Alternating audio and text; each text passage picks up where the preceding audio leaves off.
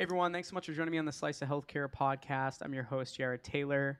Today I'm joined by Matt Renfro, the co founder and CEO at Lynx, and Ken Abel, the Chief Information Officer and co founder at Lynx. How are you doing today, gentlemen? Very well, good. thanks for having us. Absolutely. I'm excited to have you on. I saw your your company be tagged in a couple posts a few weeks ago. There were some announcements. Started reading more about it. Started seeing that a lot of the team was even though you're spread out, was in the Boston area, which I'm originally from. And I was like, all right, we need to have them on the podcast. And here we are. awesome. Yeah.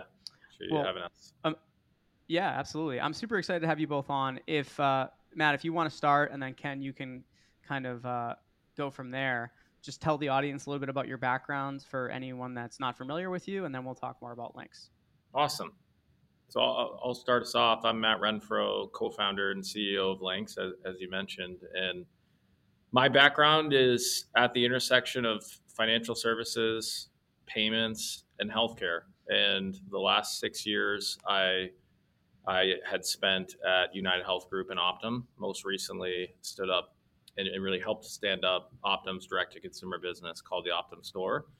And and before that, I spent the majority of my time within Optum Financial Services, where I was Chief Product and Strategy Officer of our industrial chartered bank, which was primarily known for being the nation's largest health savings account administrator, and uh, also ran something called Optum Pay, which was primarily how United Healthcare would facilitate claims payments to their vast provider network. And we were always focused on, on during those times um, really looking at how can we help enable people in addition to health plans better afford and, and pay for health care in a seamless way and anyway a, a lot of what we saw over during our time at optum really has influenced some of our perspective of the need to bring modern financial technology to healthcare which is what we're doing at Lynx Thanks, Matt. Yeah, Ken, yeah we'd love to Yeah, hear more from sure. you, Ken.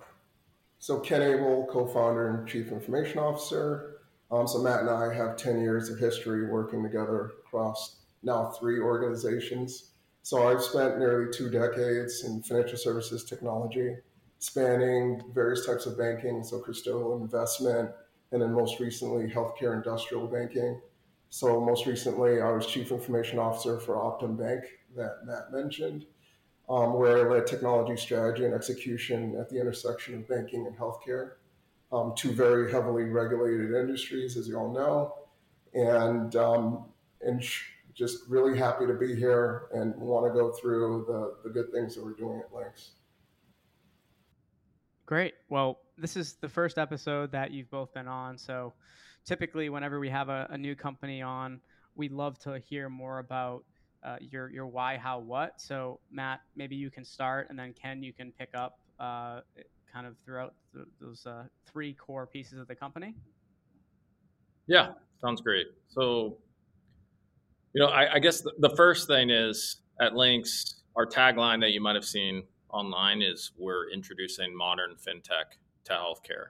And when I'm asked why, why, why does fintech and healthcare need to intersect? There, there's some obvious answers related to fintech hasn't necessarily made its way to healthcare as it has other industries. It's not easy to do a buy now pay later for a medical bill or to to really uh, manage a financial account similar to how we manage our personal bank accounts which which are, are great potential reasons and you know there's growing programs not only in the commercial space but debit card programs in medicare and medicaid that could really have a meaningful impact on, people but um, but but are also not necessarily managed by best in class banking and payment institutions but where, where our why actually starts is this fact at a population level, which is largely ignored by the incumbents in both financial services and healthcare and even payments, which is health and finance for people is directly tied.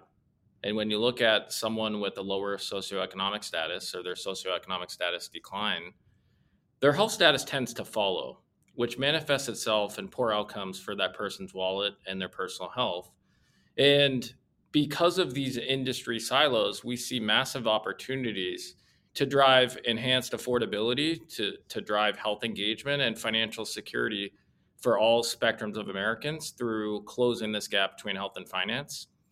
And that's really what, you know, big picture, what we're going after. Our mission is to close this gap between health and finance for all Americans through the introduction of the most modern financial technology to healthcare. So that that's that's our why. And Ken, maybe I'd flip it over to you if there's anything you, would add there before going into the how and what. No, I, I think that's right. If we boil it down to three things, it's improving engagement in healthcare, leveraging the financial services and banking engagement you get from individuals. There's introducing or improving the electronic payment processes, so making payments easier for individuals and then closing the gap between the payer and the um, the payment solution, the, the payer and insurer medical claims process, and the payment solution, making those two tie together so that it's easy for the member to understand the status of their claims and the status of their payments.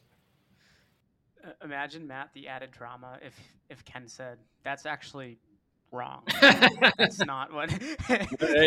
that's not what I, I don't know where he's going with this, but that is not what we discussed. That would have been drama filled. People would have been like, "Whoa, wait a second. No, that's that's what we we expected to hear, Ken. So I'm glad that everyone everything lined up.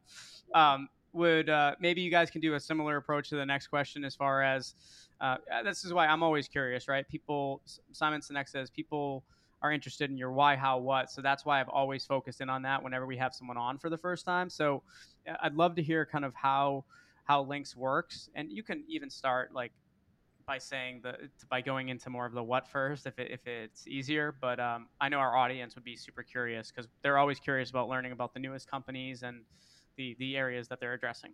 Yeah, perfect. And our how and then what is is pretty connected, but I'd say actually going into one more issue of the why. If I'm a, you know, we talked about the consumer dynamics of how this health and finance is not connected if I'm a leading health plan and I recognize that, hey, my commercial members are struggling with affordability and I want to um, run an innovative program that consolidates their healthcare wallet, HSAs, incentives, financing.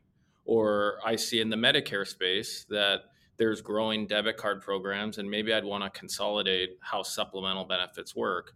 I, as a leading health plan, I don't have a payment and banking partner who can treat me agnostic to line of business and understands the strategic needs of what I'm trying to do to improve maybe star ratings in Medicare, to take out costs in commercial. And that's where we come in. Lynx is bringing the most modern banking and payment technology and e-commerce technology to healthcare that is agnostic to line of business for a health plan, where we've taken some of the learnings we've seen in Medicare, and nothing stops us from applying it to an HSA as an example. Um, but we're bringing this modern uh, API first and really programmatic API banking, payment, and e commerce platform, agnostic to line of business for the plan to enable health plans to embed health fintech services within their ecosystem whether that is helping people pay for care or differentiating in Medicare with a new type of payment card, we are at their disposal. And the the kind of secondary component is this platform, this API platform of programmatic APIs. We're not just restricted to health plans. So any tech company, digital healthcare company, uh, there's disruptors in the payroll space, benefits administration anyone that that would see value in having a greater financial relationship with their member is able to tap into this ecosystem. So that could mean for a payroll provider being able to fulfill an ask from my employer customer to manage a modern HSA within my existing digital experience instead of using a legacy system. Or if it's a tech enabled uh, digital health provider who's at risk for certain populations and they want to prescribe food as medicine via a debit card for their diabetic population. All of that is possible with our platform and and the core of this platform launches in a few months. So I probably rambled way too much for Ken to opine anymore, but what would you like to add? I know. I, I, think you covered it mostly. I would just say we we reduce the need for our clients to partner with a number of different partners for their fintech needs. We aggregate a lot of those services together.